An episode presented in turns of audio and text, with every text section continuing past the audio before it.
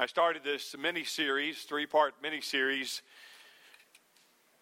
entitled Your Kingdom Come, having just gone through an exposition of the Lord's Prayer, seven part series there, and all this is on the on the website at fpcniceville.org if you want to follow up or listen to any part of that uh, or the previous series.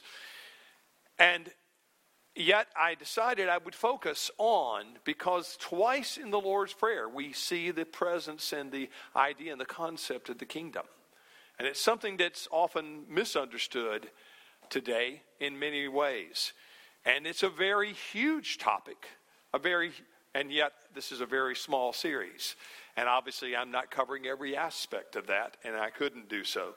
But the thing that I want you to remember before we read again our scripture readings to kind of introduce the kingdom concept today is that there are two aspects I've told you the last couple of weeks of the kingdom. When we were first looking at it, there are two aspects there's a universal aspect, and there's a messianic aspect. The universal is simply Christ's overlordship over all things, his reign over all his creatures everything in the created universe. God is sovereign over. And so, in that sense, Christ is king. He sat as king at the flood. He is always and will be king. He always rules and reigns, accomplishing his purposes among the hosts of in heaven and the inhabitants of the earth, whether they know it or not. Whether they willingly are doing his will, he's accomplishing his purposes and they will stand. And yet, there is another sense in which we speak of the kingdom, and it's this sense that this series is primarily talking about. That is the messianic kingdom. The kingdom that is brought, was promised long ago, and has come to fulfillment in the coming of God's only Son to accomplish the work of the kingdom on the cross and through his resurrection, and to usher in and inaugurate the age to come the old age of decay is fading, and yet the new age has been inaugurated in Christ, and yet it's not complete. It's still, there is the overlap of ages between the old and the new, and that will not be completed until Christ returns. Then, finally, the final and glorious consummation of all things, the new heavens and the new earth, in which there dwells righteousness, and there is no more pain or sorrow or crying all of the travesties, all of the injustices of this world will be righted, and everything will be right in that final aspect of the kingdom of our Lord and Savior Jesus Christ when He delivers it unto the Father. And then there is peace forevermore, no more darkness, only light, for the Lord God is the light of that kingdom forever and forever. And it belongs to all of those who have faith in God's Son, who is the one that brought the kingdom and will deliver it again to the Father, to whom be glory, praise, and honor forever and forever. Amen. Now, with that little bit of introduction, let's read our scripture reading today. You'll see that the first verse talks about that that first sense of the kingdom as God's sovereign rule. The second one deals with the kingdom in its messianic form brought by Christ. And then finally, the call upon the plea for us to pray for his kingdom to come. First Chronicles 29 11 says this Yours, O Lord, is the greatness and the power and the glory and the victory and the majesty for all that is in the heavens and in the earth is yours. Yours is the kingdom, O Lord, and you are exalted as head above all. And there are no exceptions to that. And then in Matthew chapter 9, verse 35, and Jesus went throughout all the cities and villages, teaching in their synagogues and proclaiming the gospel of the kingdom and healing every disease and every affliction. And then what we prayed earlier in the Lord's Prayer, Matthew 10 6. or Matthew 6:10, "Your kingdom come, your will be done on earth as it is in heaven." Let's pray. Father, may now the words of your holy scripture guide us to think properly of the kingdom. Lord, to love your kingdom, to long to see it come, and Lord, to do our small and bit part in that by your grace and at your invitation.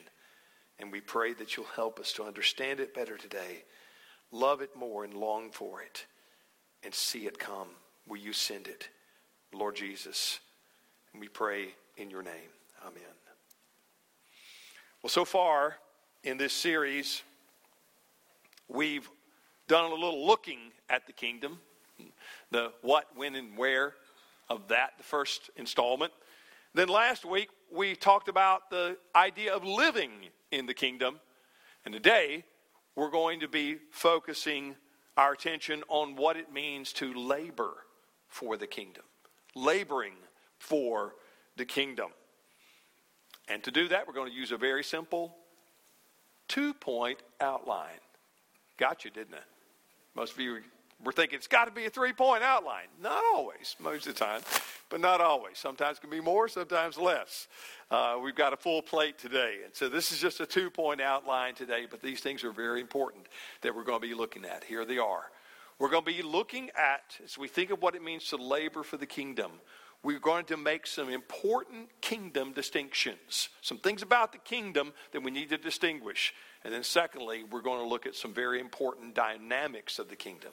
So, we're going to be looking at kingdom distinctions and kingdom dynamics in the time that we have here this morning. Now, what about the kingdom's distinctions? What am I talking about? In order to understand, particularly, and this often gets confused, it has gotten confused in the past.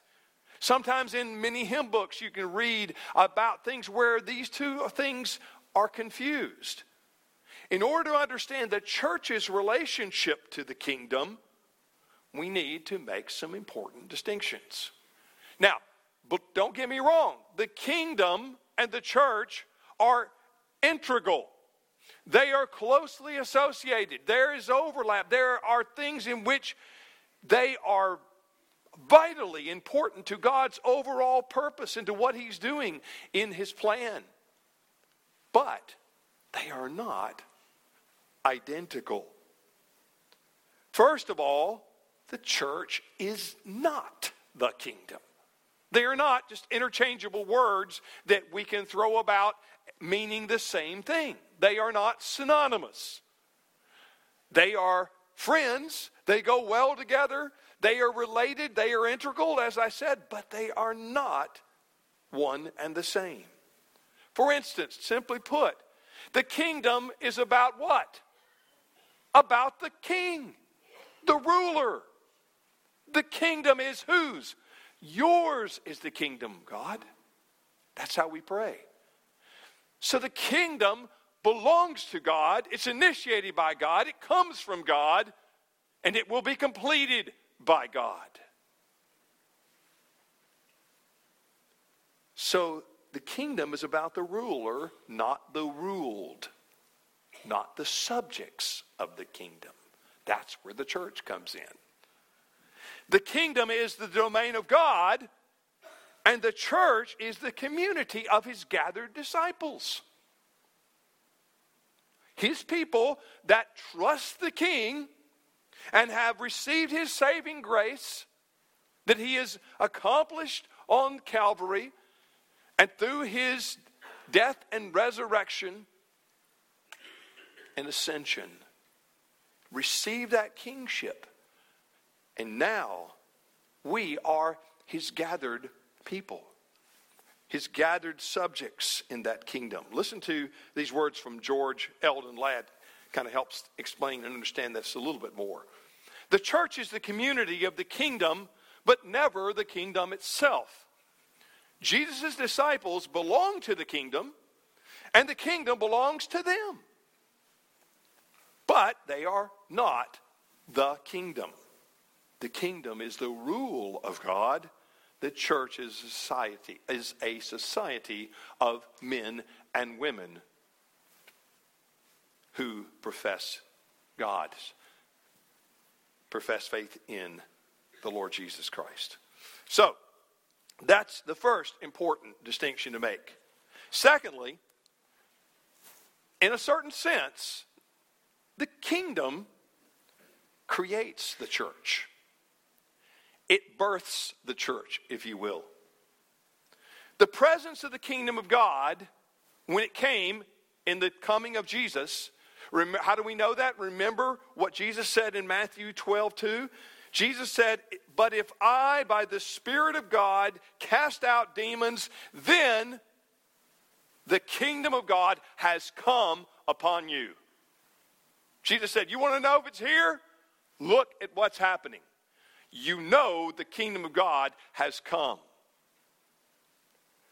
And so, the presence of the kingdom meant finally, at last, after all those years of waiting and anticipating and being told of the promise and hoping in the coming Messiah, finally that kingdom had touched down on planet Earth, had invaded this place with its powerful, pulsating presence of life and renewal and salvation, bringing grace.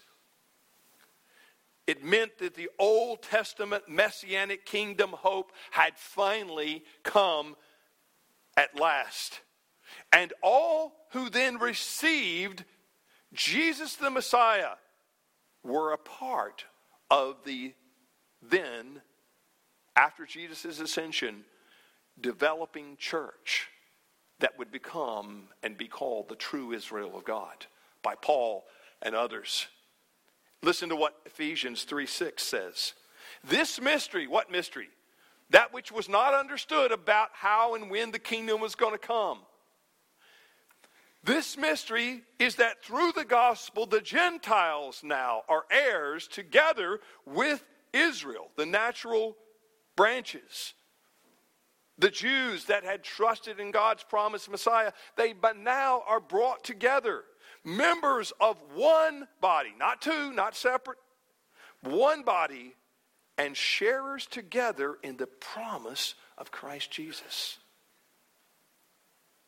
This is what was accomplished. This was what was brought about by the kingdom the building up of now a universal church made up of nations and kingdoms, not just one particular people, but would spread through all the world, in which there would be neither Jew nor Greek, nor slave nor free, nor male nor female. That kingdom, that church, that church would be, was the result of the work of the kingdom coming brought by our Lord Jesus. Thirdly, in terms of making important distinctions, we better be get this one clear. We must have no delusion that you and I are ever going to bring the kingdom. That you and I, by our hard work and by our efforts, are going to usher in the kingdom of God. If you were in Rick's Sunday school class, you heard a lot about uh, Finney, Charles Finney's uh, idea of how we can do this ourselves, we can pull ourselves up. It's Pelagian to the core. That we can do this through our own efforts. And whether you know it or not, if you know history, as, as Rick said in his class, the time in which he was talking about the second great awakening was a, a real time of a lot of optimism a lot of development in science a lot of development a lot of and people were beginning to think hey you know we can do this. We can build a better world. The only thing is they left god out of it. And they were thinking in this very optimistic we can accomplish we can build the city of man that will rival or eclipse the city of god liberals and I'm talking about theological liberals, love to think of that idea that man can accomplish and bring this kingdom of God on earth. It's what you would call a secular version of postmillennialism. But There's an evangelical, and don't confuse the two. That one's only brought about by the work of God's Spirit. But nonetheless, there are those that foolishly think they can contribute and make the kingdom come. And I'm saying to you, make no mistake about it. Don't be delusioned into thinking that you and I can add one iota to the kingdom of God in our power and in our own strength and by our efforts. God brings the kingdom's reign through the accomplishments of Jesus. In case you don't know it, the first Adam had a chance to build out the kingdom, but he and the missus blew it. And, and he sunk the rest of us, tied a sea anchor around our ankles and threw us in the deepest sea we basically had no way. And the, many foolish people read and think that oh now now we can we can now start about doing what adam didn't do right and fix it. No! The second adam had to come and fix it. You and i can't fix it. Even if we got the right intent. The first adam lost it it is the second Adam, Jesus Christ alone, that can restore it. It is Christ that brings the kingdom, and it's Christ that will render the kingdom at last in its fullness to the Father. And all will be all in all. That's the work of Christ. So don't be delusional about you and I bringing the kingdom. God has to do that. Now, those of us who are citizens of the kingdom will one day enter the new heavens and the new earth solely on account of the work of the second Adam, our elder brother, the Lord Jesus Christ. And he has broad shoulders, and he's going to do that. He's going to bring us at last, as Paul said, into his heavenly kingdom. But it will be by what he has accomplished. And we put all our faith, all our trust in that. Now you say, okay, Joe, great. Gave us some distinctions, important distinctions. Got it, check. But what, what do you mean by kingdom dynamics? Right now, you may be wondering so, let me get this right, Joe. You said if we can't bring the kingdom, then there's nothing for us to do, right? Just sit back, wait and watch, right? Wrong. Wrong. We can't bring the kingdom, as I said, but we can build for it as partners coming alongside with God. Look at Paul's language in, in his epistles. He uses that, that reference over and over about being partners with the Lord in his interests. We can serve the kingdom's interests we can labor for the kingdom in many ways. Why? Because we are heirs of the kingdom ourselves and we are joint heirs with Jesus Christ. Listen to Romans 8 17. Now, if we are children, then we are heirs, heirs of God, and co heirs with Christ, if indeed we share the sufferings, in order that we also may share the glory. We get to come alongside. We get to, to follow our big brother, the Lord Jesus. The power and the glory and the kingdom is His, but we get to have a role. We get to have an active participation. The missiologist Lesslie Newbigin said the church should be three things. He said it should be a sign of things to come, it should be an instrument of the kingdom, and also a foretaste of the kingdom. Now, what I want to do is just look at those three things real briefly. What does that mean? What does it mean to be a sign, an instrument, and a foretaste? As a sign of the kingdom, what am I talking about?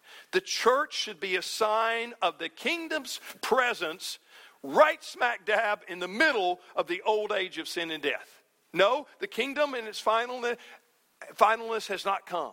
Yes, the world is still a colossal mess as we again painfully saw yesterday in listening to the news and today. What is wrong with this world? There's still so much evil. And if nobody else will call it what it is, that's what it is. We stammer and stumble around trying to explain, and as if there is no evil. But yes, that's where we are now. But that's not where we're always going to be. And right now, even in as messed up a world as it still is, we who are here, who have been parachuted, halo jumped into this place, the kingdom of God has come, and we are to plant our banners, our flag, to stand and speak the truth, proclaim the truth of God and provide an oasis in this difficult world in which we live. We are to be a sign that there is a better world coming. And Jesus is bringing it. It's already a better world than it would have been without him, by far beyond anything you can imagine. If we all knew the truth. But as this world continues to run its course in confusion and destruction, the church is supposed to be a beacon of light in the darkness. We are supposed to be a city set upon a hill that lights the way, even in a dark and still pockmarked world. It's not yet what it will be. And we live in the hope, and we hold out that hope to others and reach down and give them a hand to pull them into the, the place where the light of God shines. The church should be the front line of God's new world marked by faith, hope, and love. You know, that's our vision statement, simple vision statement, summary vision statement. To be a community of faith, hope, and love committed to knowing Christ and making him known. That's a kingdom endeavor. That's a kingdom mission. How can that happen? Is that happening? Who brings that? But that's what we are supposed to be.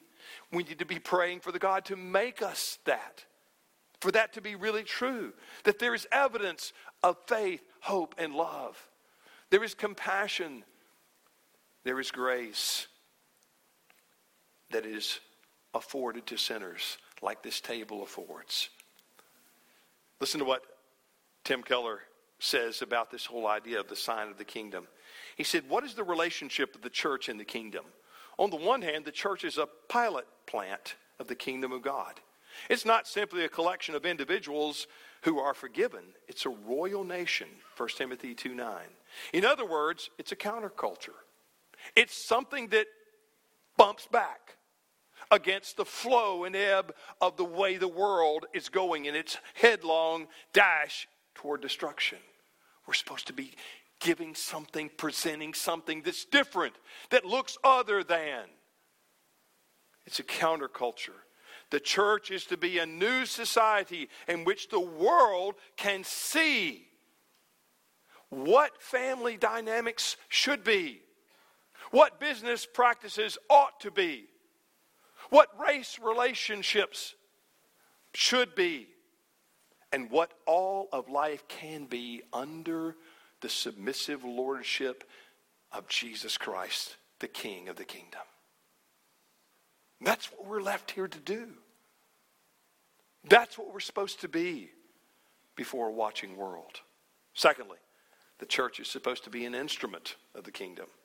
Not only should we seek to serve God's kingdom as individuals, and we are, and we're called to do that many places, but also as a corporate presence. We are supposed to, as a collective, a corporate body, defined by a location, this church, 1800 John Sims Parkway, we are supposed to be an instrument of the kingdom, not just in individuals, but in the collected, in the aggregate of the body of Christ here. We are to enact and sponsor activities that serve the interests of the kingdom. That's one of the things we, we should be doing. In other words, what we're talking about here is a word and deed partnership. We need both. You have to start with the gospel, with the word, with the truth. But also, that should be followed up with deeds and love and mercy. The hymn says, What? His heavenly kingdom comes. Not through swords loud clashing, nor roll of stirring drum, but with deeds of love and mercy, his heavenly kingdom comes. That's what we're supposed to be an instrument of showing that partnership. That we're not only a church that's faithfully proclaiming the truth of God's word and holding back against that which is trying to sweep away that truth or tell us that we need to develop a new, more sensitive truth. No. We must hold that line and proclaim the gospel that is in Jesus Christ and in Him alone and not water it down in any way. And yet, we must be about deeds of mercy and grace that shows that there is the life of heaven pulsing in the veins of what God is doing here. We are to word and deed partner. That's why our missions, in our missions activities, we not only go across the world to sponsor missions, but we do it right here in our own community, caring and sharing and other things that we are involved in, and in future things we will be involved in, God willing. You see, kingdom advancing churches not only seek to stay true to the scriptures and call people to personal faith in Jesus, but they also challenge the church to be active in the community.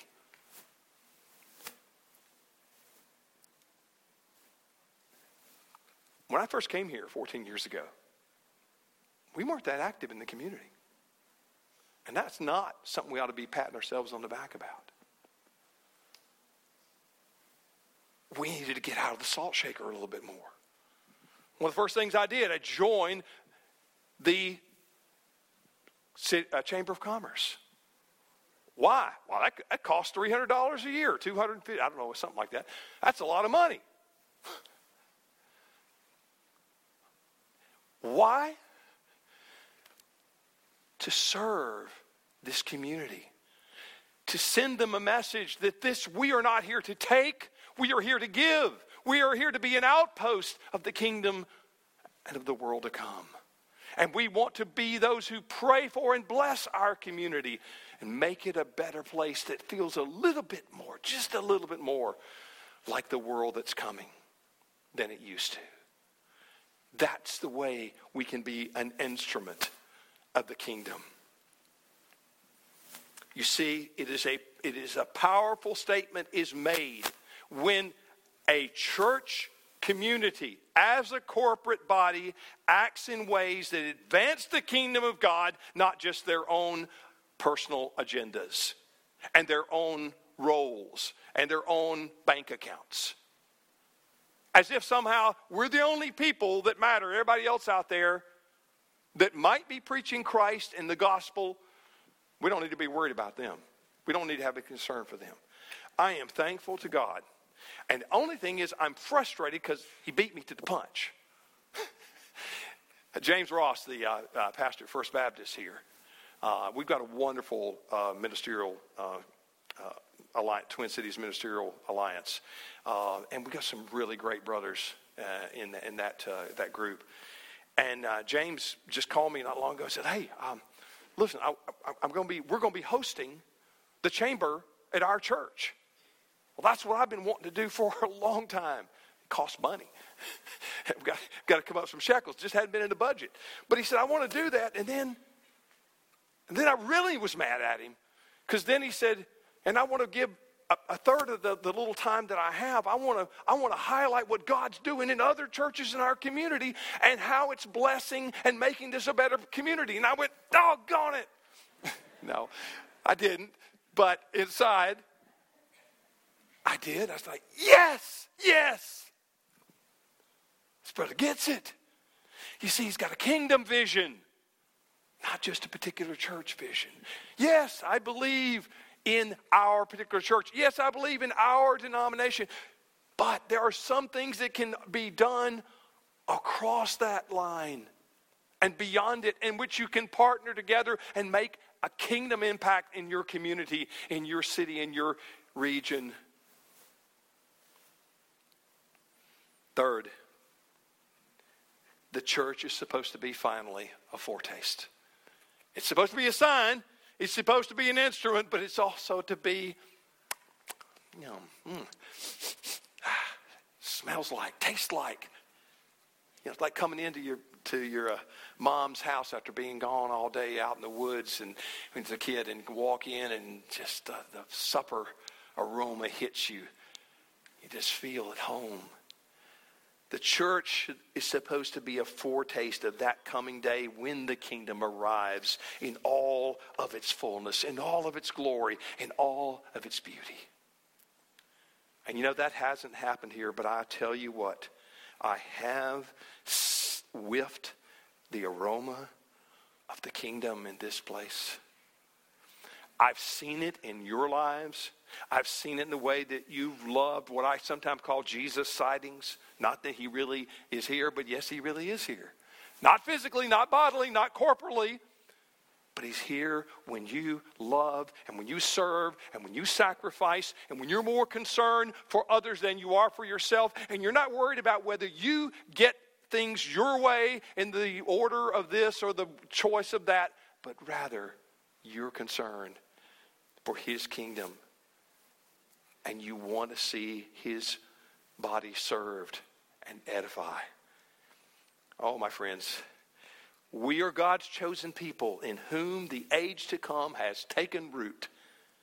And the Spirit of God enlivens our love and worship and empowers us as we tell the truth and proclaim it. And it gives off a fragrance of the kingdom of God, or at least it should. Is it? You see, the church is called not only to be a community of witnesses, but a witnessing community. It's the aggregate, it's the whole. What do people feel when they come? How do they, do they feel loved? Do they feel accepted? Do they feel welcomed? Do they see people loving one another, enjoying one another?